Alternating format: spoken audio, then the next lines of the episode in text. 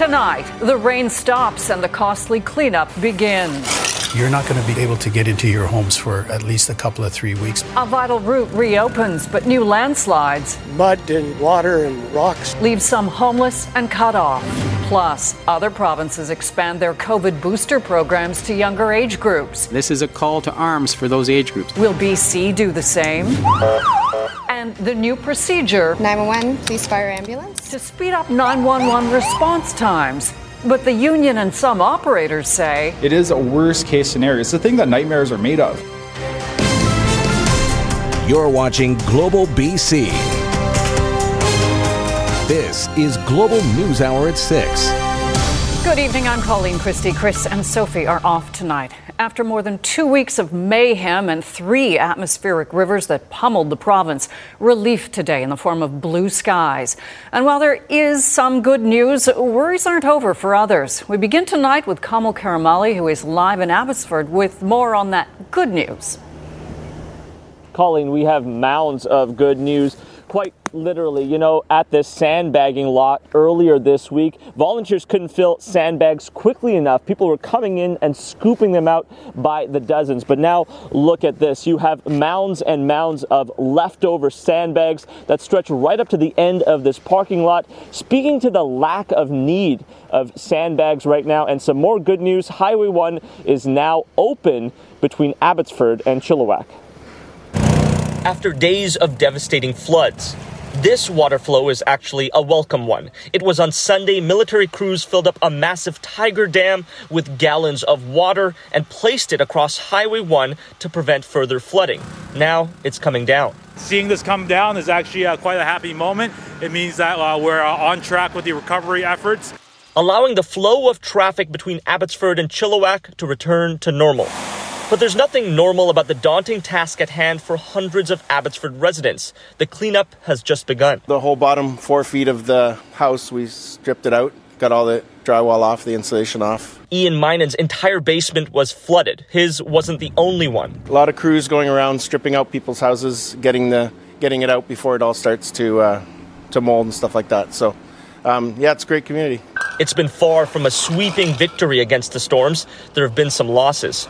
The toughest part was all the trucks, you know, draining the oils, fixing transmissions. Plenty of debris. I don't know where this came from. much of it flowing over from the U.S. side of the border. There was tires, firewood, kids' toys. Although most of the Fraser Valley is trying to dry out, there are parts still in the thick of it. The larger evacuation order remains in place throughout Sumas Prairie. The city of Abbotsford says since the storms ended, the water levels in the Sumas lake bottom have dropped 18 centimeters. But there's still a lot of work to be done with more than one and a half meters of water remaining at its deepest point. People who are affected in that area, you're not going to be able to get into your homes for at least a couple of three weeks. Dry weather will help pump that water out faster, so a glimmer of hope that there are sunnier days ahead.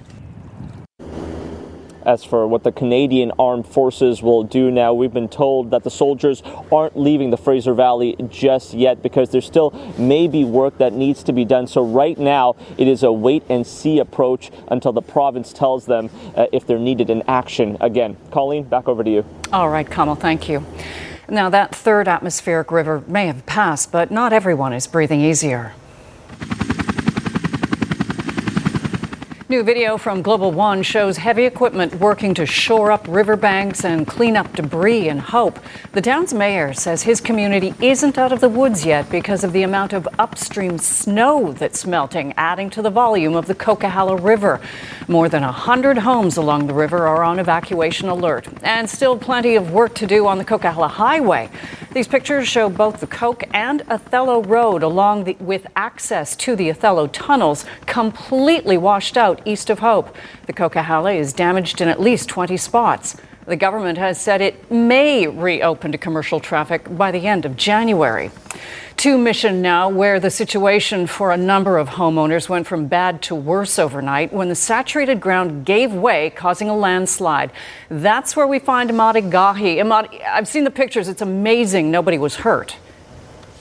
Yeah, and that is because luckily and by chance, the three people living in this home that we're about to show you at the time of the landslide were away. And let's go straight to those pictures you mentioned because they are quite dramatic. Now, uh, the homeowner who's obviously shaken up by the situation told me this happened yesterday morning at around 11 in a rural area in Mission's Silverdale community. The exact cause is anyone's guess, but certainly related to uh, and uh, this aftermath of all the rain we've had in the last few weeks. The homeowner estimated 15 tons of dirt and tree uh, branches and debris giving away, uh, falling from a sloped driveway that circles down to his home and a few other properties too. Uh, just look at the damage. It's it's frightening to see the tree trunks uh, penetrating the walls. The dirt, we're told, has poured halfway uh, into the home's living room. It is a terrible situation for the homeowner, who, along with a couple other families, are on evacuation order from their property.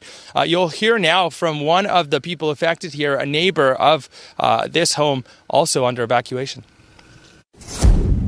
Came home yesterday and uh, there was fire trucks, police cars, and they had the road blocked off. And uh, once we got close, my house is down below. This is the access road to it. There's actually four houses down there, and uh, the bank gave way, and it was uh, from all of the rainstorms that we've had. Yeah, they shut off the gas yesterday. The power was taken out by the trees when they went down. Uh, waiting for Hydro to come and say whether we can uh, be hooked up to power and then we'll just have to hoof it up to our place down below. Again, we've had conversations with the homeowner who told us they've been living here for about six to seven years. Always understood they lived at the bottom of a hillside, but no one could imagine something like this happening. He said they have insurance. They're hoping that helps. But as you can see, this is a reminder that the damage from the storms we've experienced the last few weeks may not be over yet. And I forgot to mention earlier, at the time of the landslide, there were two dogs inside the home. They're okay. Unfortunately, a cat is still missing. Oh. Thank you so much for that. Just horrible. A sigh of relief in Princeton. The town has been spared from flooding from the third atmospheric river in two weeks. The Tulameen River rose three meters in the past 24 hours, but the dikes held, prompting the mayor to say the community has dodged a bullet. Princeton is still struggling to recover from severe flooding last week. East of town, floodwaters from the Similkameen River covered Highway 3, forcing the road's closure and diverting essential traffic along Highway 5A. In times of crisis, British Columbians really step up. Global BC, 980 CKNW, AM 730, and Global Okanagan are partnering for BC Together in support of BC flood relief. Visit globalnews.ca slash BC Together to check out the groups who are helping out and to donate to an organization of your choice. Another change in the weather is coming from rain war- warnings now to snow warnings. A special weather statement has been issued about potential snow. Senior meteorologist Christy Gordon joins us with the details on when and where. Christy, this is not good news. no, but the key word, Colleen, is potential or possibility. As always, for snow events across the South Coast, temperature just fluctuates a tad and you go from complete rain to complete snow or vice versa. Here's a look at the regions under a special weather statement. So it includes Metro Vancouver, in particular higher elevation regions, Fraser Valley, Howe Sound, and from Greater Victoria up towards Nanaimo, especially the Malahat area. Again, this is a heads up for Friday night into Saturday morning. Uh, there is a chance that some areas may just see rain or not much at all. So we'll give you more details tomorrow. We really urge everyone to uh, tune back in tomorrow and we'll have more details. All right. Thanks, Christy.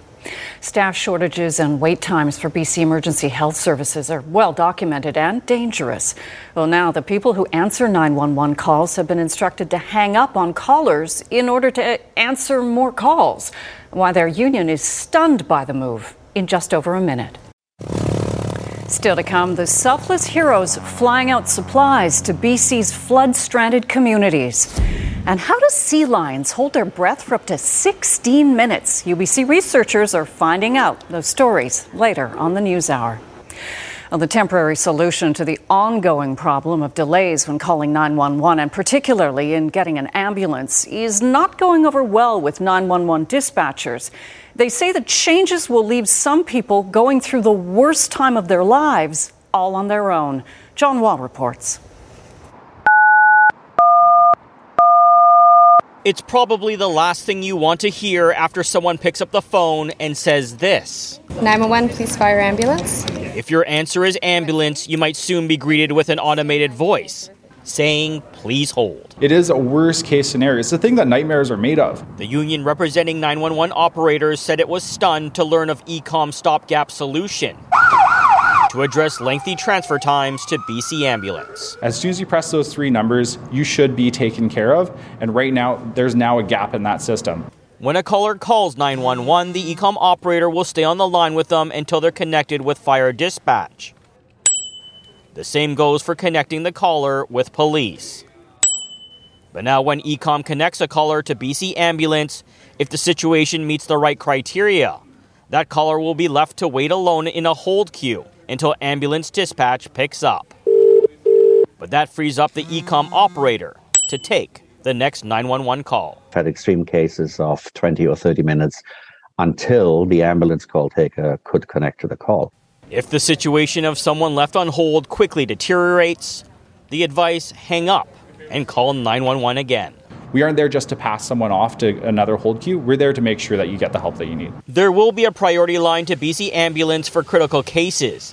And in the end, who gets put on hold is up to the 911 dispatcher's discretion. I have every confidence that the way they're trained, the experience they have, they will do the right thing. E-Comm and the union both agree this far from perfect solution doesn't address the need for more staffing and a complete system overhaul. And what we need to do is significantly increase uh, uh, our ambulance service again, as we have been for three years, because we're getting a lot more serious calls. It was stressed this latest move is only a temporary measure, but for how long? I wish I could answer that question myself. I would feel much better myself if I could. The emergency dispatch system in such a crisis, even E-Comm's top boss is on hold for an answer. Sean Hua, Global News. Up next, even more stress this holiday season. Canadian shoppers, uh, including those in BC, are really finding themselves not only out of stock, but out of time. The findings of a new survey and why so many shoppers are anxious. Plus, new cross border COVID testing requirements and growing concerns about the progress of BC's COVID booster program. Good evening. Crews are on scene to a multi-vehicle accident here in Vancouver, westbound on Broadway between Nanaimo and Victoria Drive. Two of the available three lanes are completely blocked off for now. Planning a trip with BCAA Travel Insurance, you get free COVID-19 medical coverage and worldwide virtual care from BC's top choice. I'm Trish Jewison in Global One, high above a crash in Vancouver.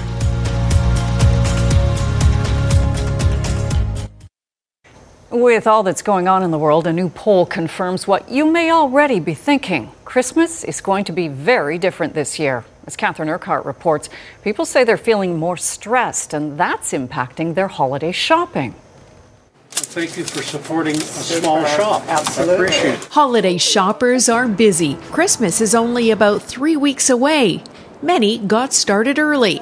Much earlier. We started uh, giving out gift boxes in October. Yeah, yeah, it's much, much earlier. October and November, so far December, have been like pre COVID rushes. Early gift buying has been happening a lot, according to the Angus Reid Institute. We're already finding that three in 10, nearly one third of shoppers, uh, are telling us they've already started their, their holiday shopping. Also, many of us are anxious. 60% of British Columbians say this year feels more stressful than previous years, second only to Alberta at 64%.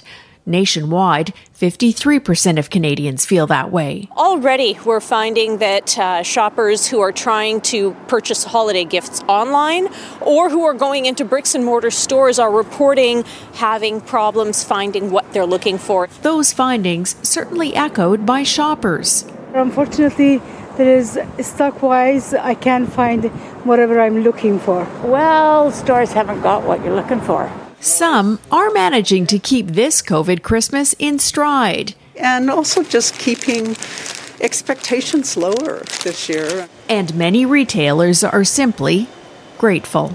Our customers have saved my business. Uh, a year ago, it was looking uh, rather dismal. But today, I must say, we're encouraged. Catherine Urquhart, Global News. With many traditional holiday items delayed due to supply chain disruptions, gift cards are expected to be a popular option this Christmas. Consumer Matters reporter Anne Drewa has more on what you need to watch out for when choosing gift cards. Anne. Thanks, Colleen. Consumer Protection BC is responsible for regulating the laws around gift cards in our province. When it comes to fees and expiry dates, most gift cards are not allowed to expire or charge fees, but there are some exceptions. Gift cards and and certificates are considered prepaid purchase cards, written certificates, or vouchers with monetary values that are sold in exchange for the future supply of goods or services. Extra fees can be charged for some services, including personalizing a card, replacing a lost or stolen card, and mall cards for use at multiple unrelated businesses. By law, mall card vendors are required to inform you of any extra fees. They can charge an up to $1.50 service fee at the time of purchase. If the card is not used within 15 months, a monthly service charge or post purchase fee of no more than $2.50 per month can be applied to the remaining balance. Gift cards for a specific dollar amount, like $50 to a spa, are not allowed to expire, but expiry dates are allowed on gift certificates for a specific good or service, for example, a manicure, or on cards sold at a discount during a business promotion or at auction. And if the card was sold for charitable purposes. Most businesses know the rules when it comes to gift cards, but every once in a while, um, there might be one who isn't aware, uh, you know, around expiry dates. So if you find that your gift card has an expiry date when you believe that it shouldn't, we actually have a form on our website that you can send to the business to inform them about what the law says and get them to change that expiry date. And if you're still having a problem, then come see us. Now, while gift cards are a good way to support local businesses, choose your retailers carefully. There's not a lot of recourse if a business closes and you're stuck with an unused balance. If it's a bankruptcy, you can apply with the trustee to be put on a list of debtors, but it's often a lengthy process. Prepaid gift cards issued by financial institution, for example, prepaid Visa cards, are federally regulated. The banks that issue them may not set an expiry date on the funds loaded onto them, but the product itself can have an expiry date. There may also be a fee to transfer the balance and to issue a new card. And if you have a consumer issue for me, you can reach me at Consumer Matters at globalnews.ca. I always forget I have gift cards, Anne. me too. All right, thank you. The brand new COVID testing rules you'll need to know about if you're heading south. Plus, other provinces are speeding up their COVID booster programs. Is BC lagging behind? And excitement, a sign of pandemic recovery for Victoria. Working as one to connect our province. BC Together in support of BC flood relief. Visit globalnews.ca slash BC Together to learn where and how you can help today. Traffic is busy here southbound on Highway 99 from Delta into South Surrey due to what looks like a crash here, and it looks like the far right lane is blocked. Traffic is slow on the approach from north of the 91. Through Kermac Cares for Kids, expert repair for your vehicle helps provide expert care for kids. When you choose Kermac, you choose to support BC Children's Hospital. Kermac Cares for Kids. I'm Trish Jewison in Global One, high above a crash on the Surrey Delta border. Just ahead of Christmas, a major blow for a community, the community of Powell River. The city's main employer has announced it's shutting down its paper mill indefinitely. But as Ted Chernecki reports, the city isn't giving up and has a new venture in its sights. At one time, the Powell River paper mill was the biggest in the world, but it's been a struggle to keep it going for almost 10 years, and now the company is shutting it down, probably permanently. While demand worldwide for paper has been diminishing, certain products have been hit harder than others. And we were basically a newsprint mill. So our we haven't had the capital that we needed to stay um, relevant and we all know what's happened to the newspaper in an online world. It's the end of an era. The Powell River Pulp Mill in 1912 was the first newsprint sold from Western Canada. One in every 25 newspapers worldwide printed their stories on paper from Powell River.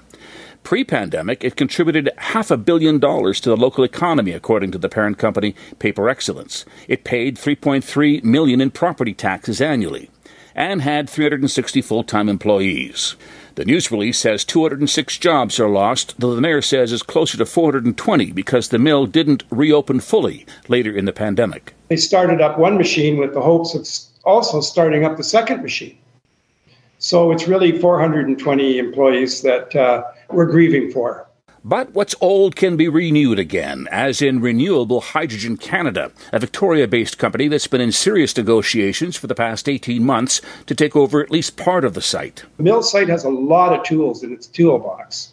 We've got clean energy, two hydro dams feeding it, power boilers uh, feeding it, and um, a deep sea port, lots of fresh water, a big footprint on the ocean. It takes a lot of energy to make hydrogen, and Powell River has it in gigawatts. The plan would be to power ocean going vessels with hydrogen.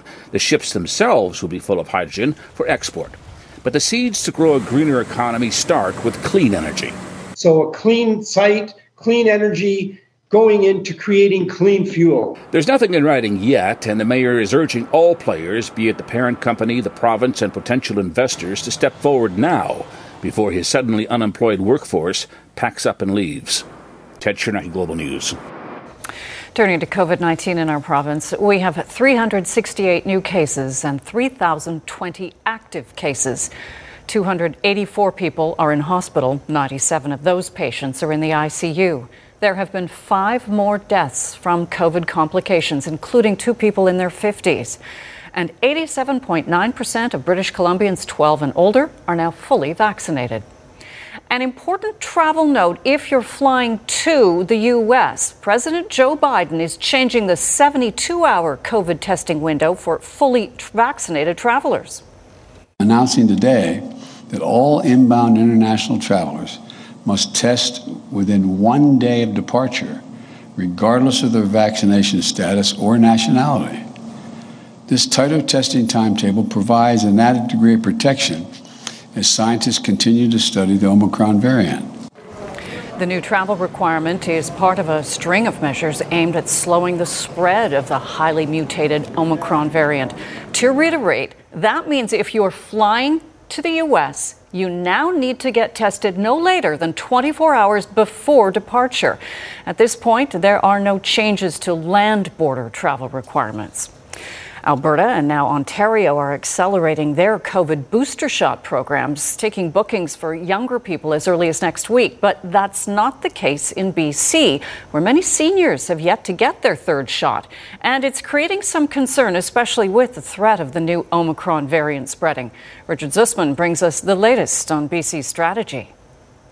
The United States is encouraging everyone to get COVID boosters. Now, Ontario is fast tracking the shots, so is Alberta. The push now for BC to do the same. Suddenly, we know that there is uh, another variant at play uh, in British Columbia and around the world. And I think that if there's an opportunity to move ahead with an expedited booster shot program, it gives people that sense of confidence. The arrival of Omicron has heightened anxiety. In Ontario, those 50 plus can get a booster six months after a second shot.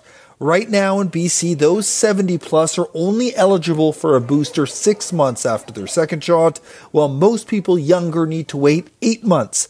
BC insists they are moving with urgency. Six months ago today, there were 208,000 second doses. Today, there have been 453,000 uh, third doses in BC.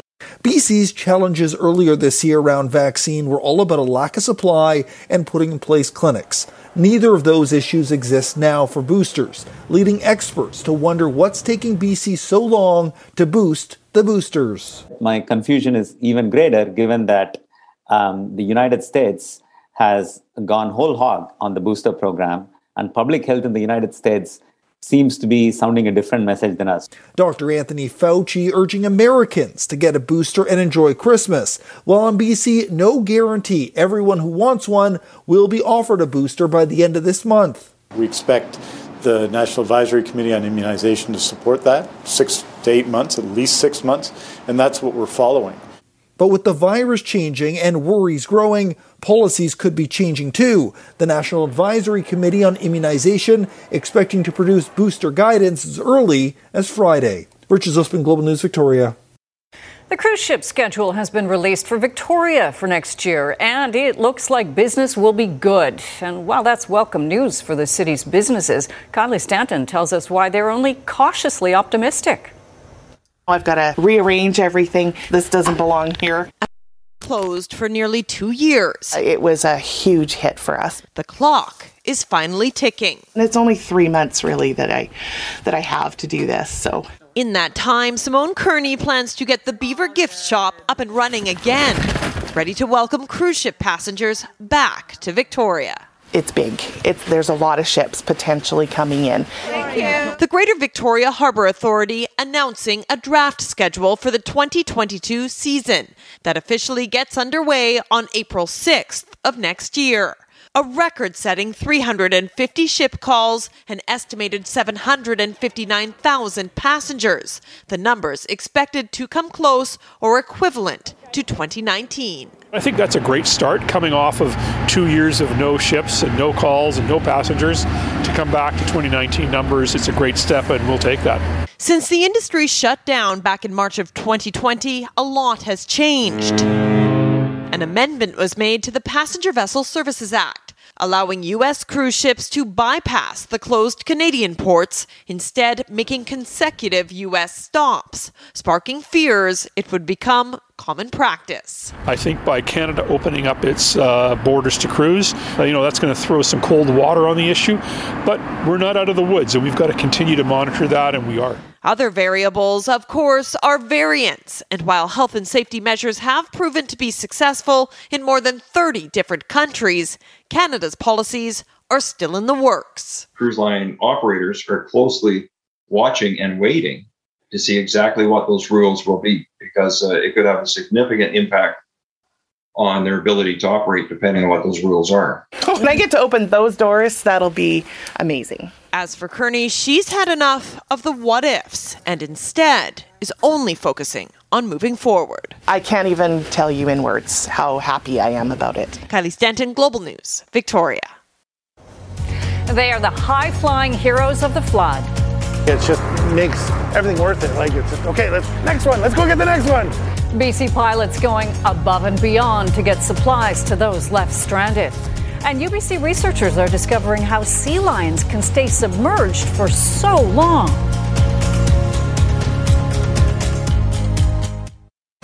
You're watching Global News Hour at 6.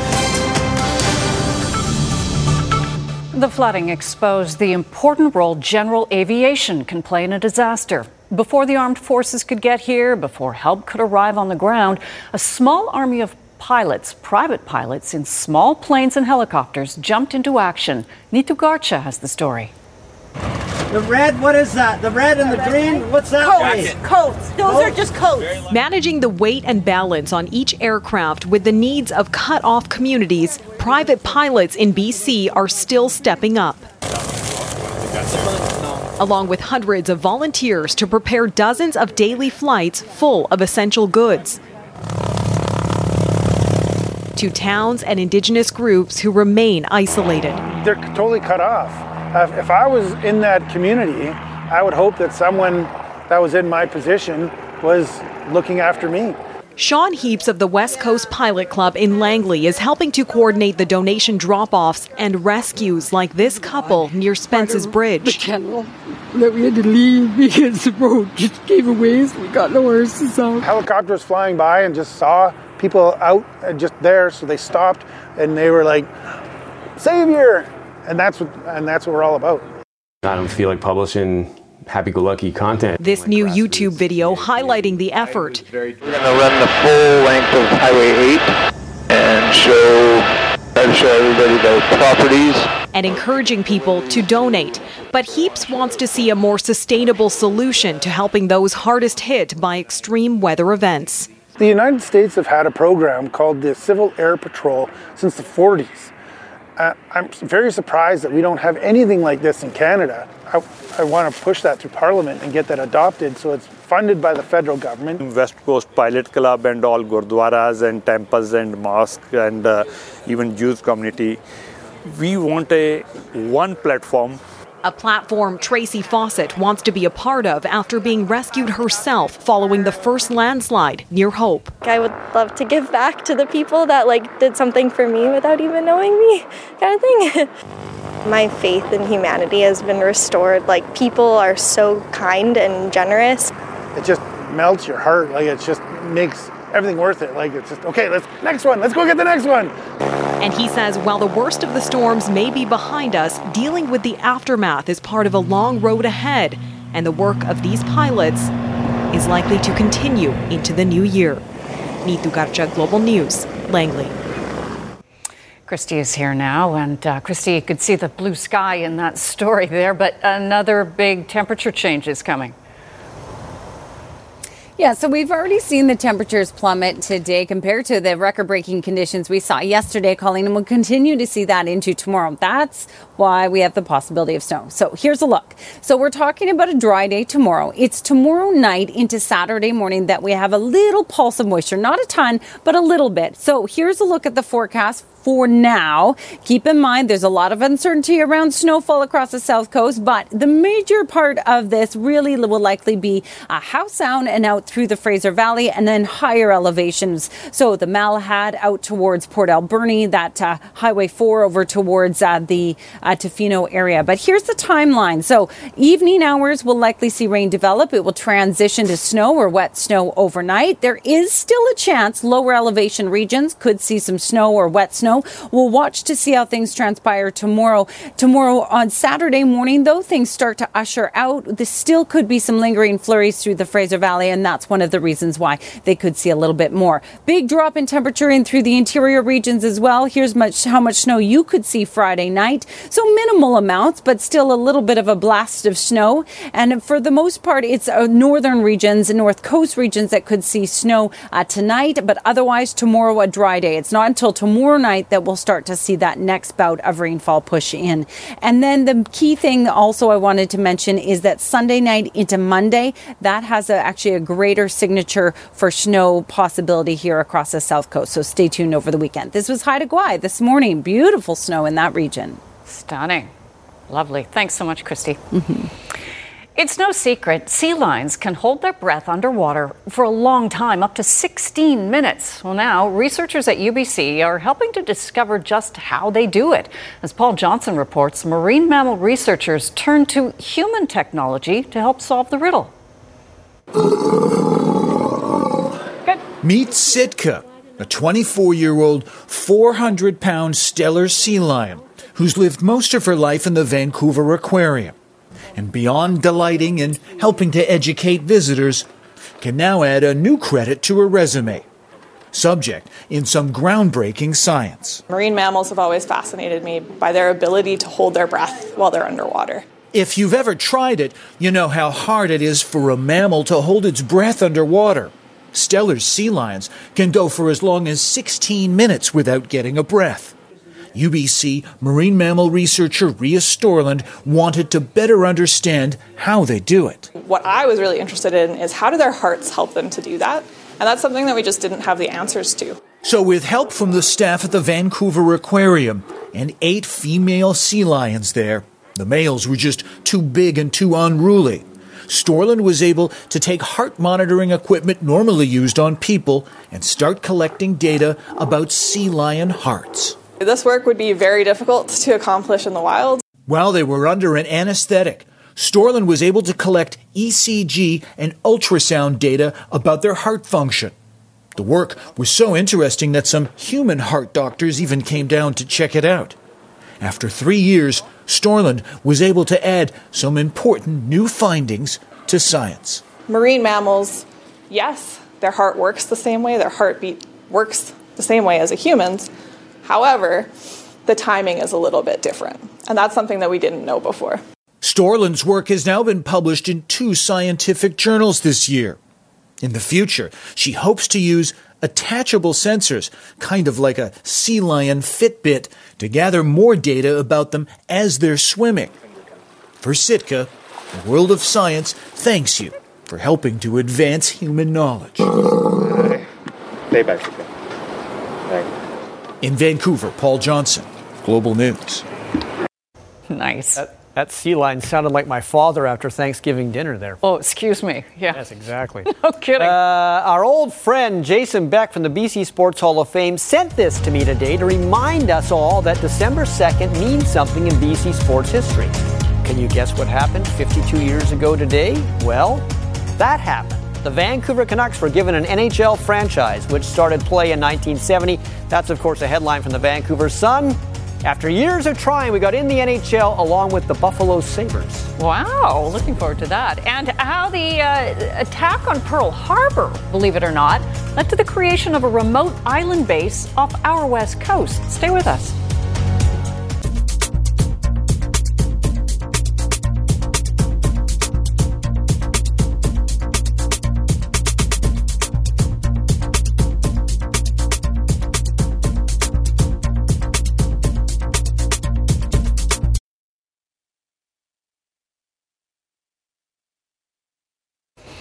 All right, Squire's here now. And Squire, I have to say, I am jumping on the bandwagon. Are you now? Yes, I am. All right, don't hurt your legs when you want to jump off. Try not to. And I'll likely jump off too. Yeah, see? That's when you get hurt. the uh, optimistic Canucks fan would say things are looking up. They are on a two game winning streak. Of course, the pessimistic Canuck fan would say, well, they beat two teams worse than them in the standings. Both are actually true. Uh, we won't know where the Canucks really are at until they play Saturday against the Penguins. But one thing we did see last night in that win over Ottawa was a great lone wolf goal for JT Miller. Yes, it was Ottawa. Yes, it was on the power play, but I don't care. He did it all himself. Look at him. Through Senators. And then the last move on Gustavsson, it is worth another look. For all the tough things Canuck fans have had to endure lately, there, there's something nice. The uh, Seattle Seahawks are about as far from a playoff spot right now as we are from Alpha Centauri. And the big reason is an offense that can't move the ball very much and also an offense that's very unimaginative. There are dudes playing Madden with more innovation than Seattle has shown with the offense. Of course, Russell Wilson, he might not be right either. Wilson, all sorts of time, throws, and it is intercepted. Will seal the game for Washington and maybe the season for Seattle. The Seahawks' sixth loss in seven games has them second last in the NFC with a 3 and 8 record and a less than 1% chance to make the playoffs. Only an eternal optimist would think they have any chance to win their final six games just to possibly sneak into the wild card. But two of the biggest optimists in the NFL are Russell Wilson and Pete Carroll, and the head coach isn't giving up on this season quite yet. No, no, no. We're doing everything we can, just like we know how to, to, to win every game with the guys that, that have you know done the work to you know to put us in in the best position to give us that chance. That's that's what we're doing.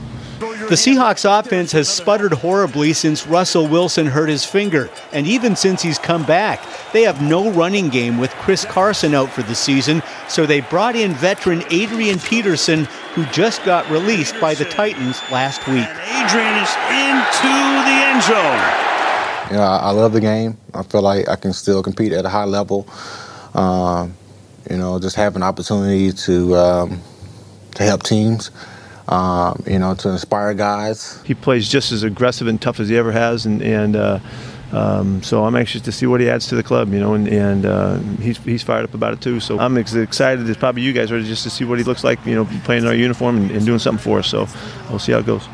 But as always, the Seahawks' success really depends on Wilson, and he hasn't been himself since returning a couple of weeks ago, missing throws he used to make in his sleep. But, you know, positive.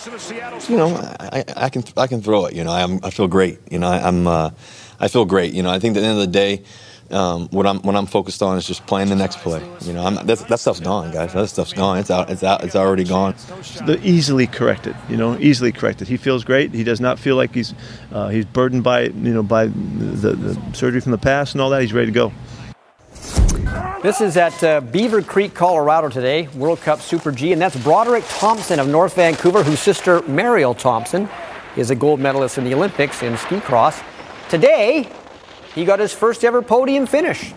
Third place, 0.95 seconds behind uh, Marco Odermatt of Switzerland, who won the gold medal. But for Thompson, That's the first time he's got to stand on the podium and he gets a bronze.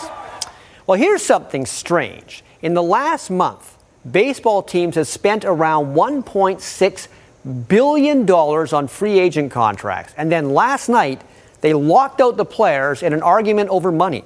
There are numerous issues here, but the big one is the union would like free agency to start earlier in a player's career. Right now, you have to have played six years to be eligible. The commissioner said that would hurt small market teams.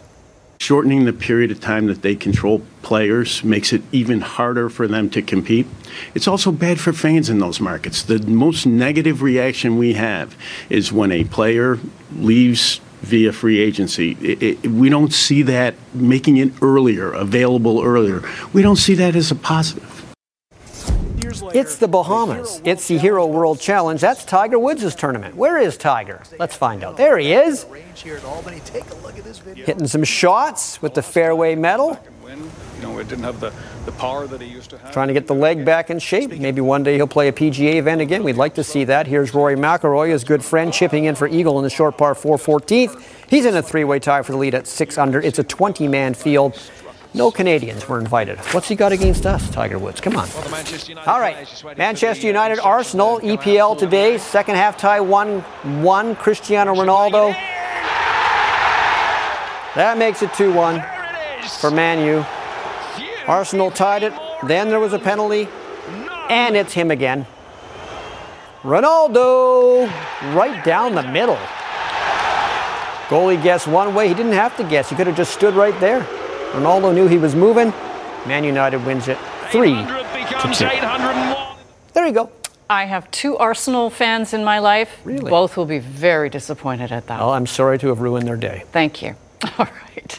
Next, how the attack on Pearl Harbor eight decades ago changed a remote West Coast island. We'll have that for you next.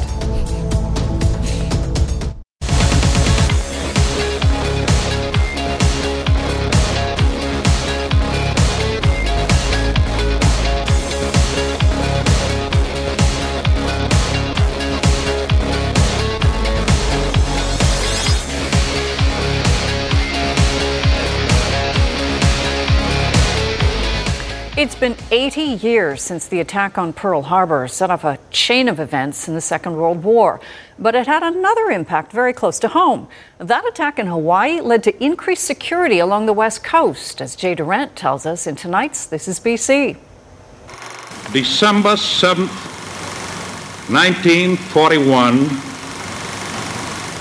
a date which will live in infamy. This year marks the 80th anniversary of Japan's attack on Pearl Harbor, an event that put defenses along North America's west coast on high alert, including here on tiny York Island in Johnstone Strait, a site the Canadian military had picked as a good location for coastal defense before the outbreak of the Second World War. That made the war suddenly seem real because people on the west coast of Canada hadn't felt um, the significance of the war. Suddenly, it, it, the western side of the country felt very vulnerable. Construction on this coastal defense site began in 1937, and during the war, York Island became home for about 200 military personnel.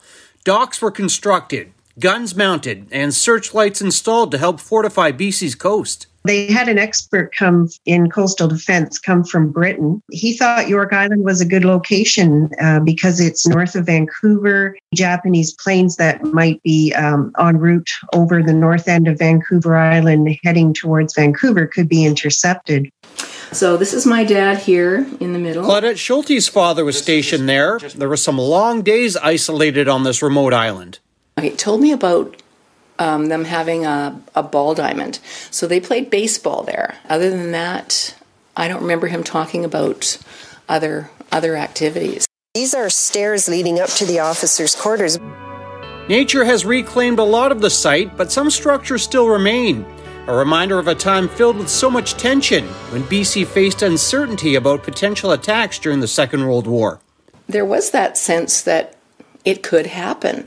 And so I think that there was fear, eh, you know, and there was some trepidation that they could be in danger and that they might have a role to play. Jay Durant, Global News. If you know someone who has a great story to tell or something unique to BC, email your ideas to j at thisisbc at globalnews.ca. All right, Christy is here with one last look at the forecast. Christy? Thanks, Colleen. So uh, tomorrow's looking dry, but tomorrow night into Saturday morning, we do have a slight chance of seeing some snow across our region. Keep in mind, it's mainly over higher elevations, and it's minimal amounts for this one. The more serious one could be Sunday night into Monday, but that one is still days away. This is just a heads up for that one to tune in over the weekend. But again, slippery roads certainly could be an issue Friday night, Saturday morning, so everyone has been warned. Uh, but otherwise, we should be back to dry weather and some sunshine Saturday afternoon. I think we're all looking forward to that. Amen. Thanks Yeah. for joining us. Jordan Armstrong is here at 11 with all the latest news throughout the evening. Have a great night.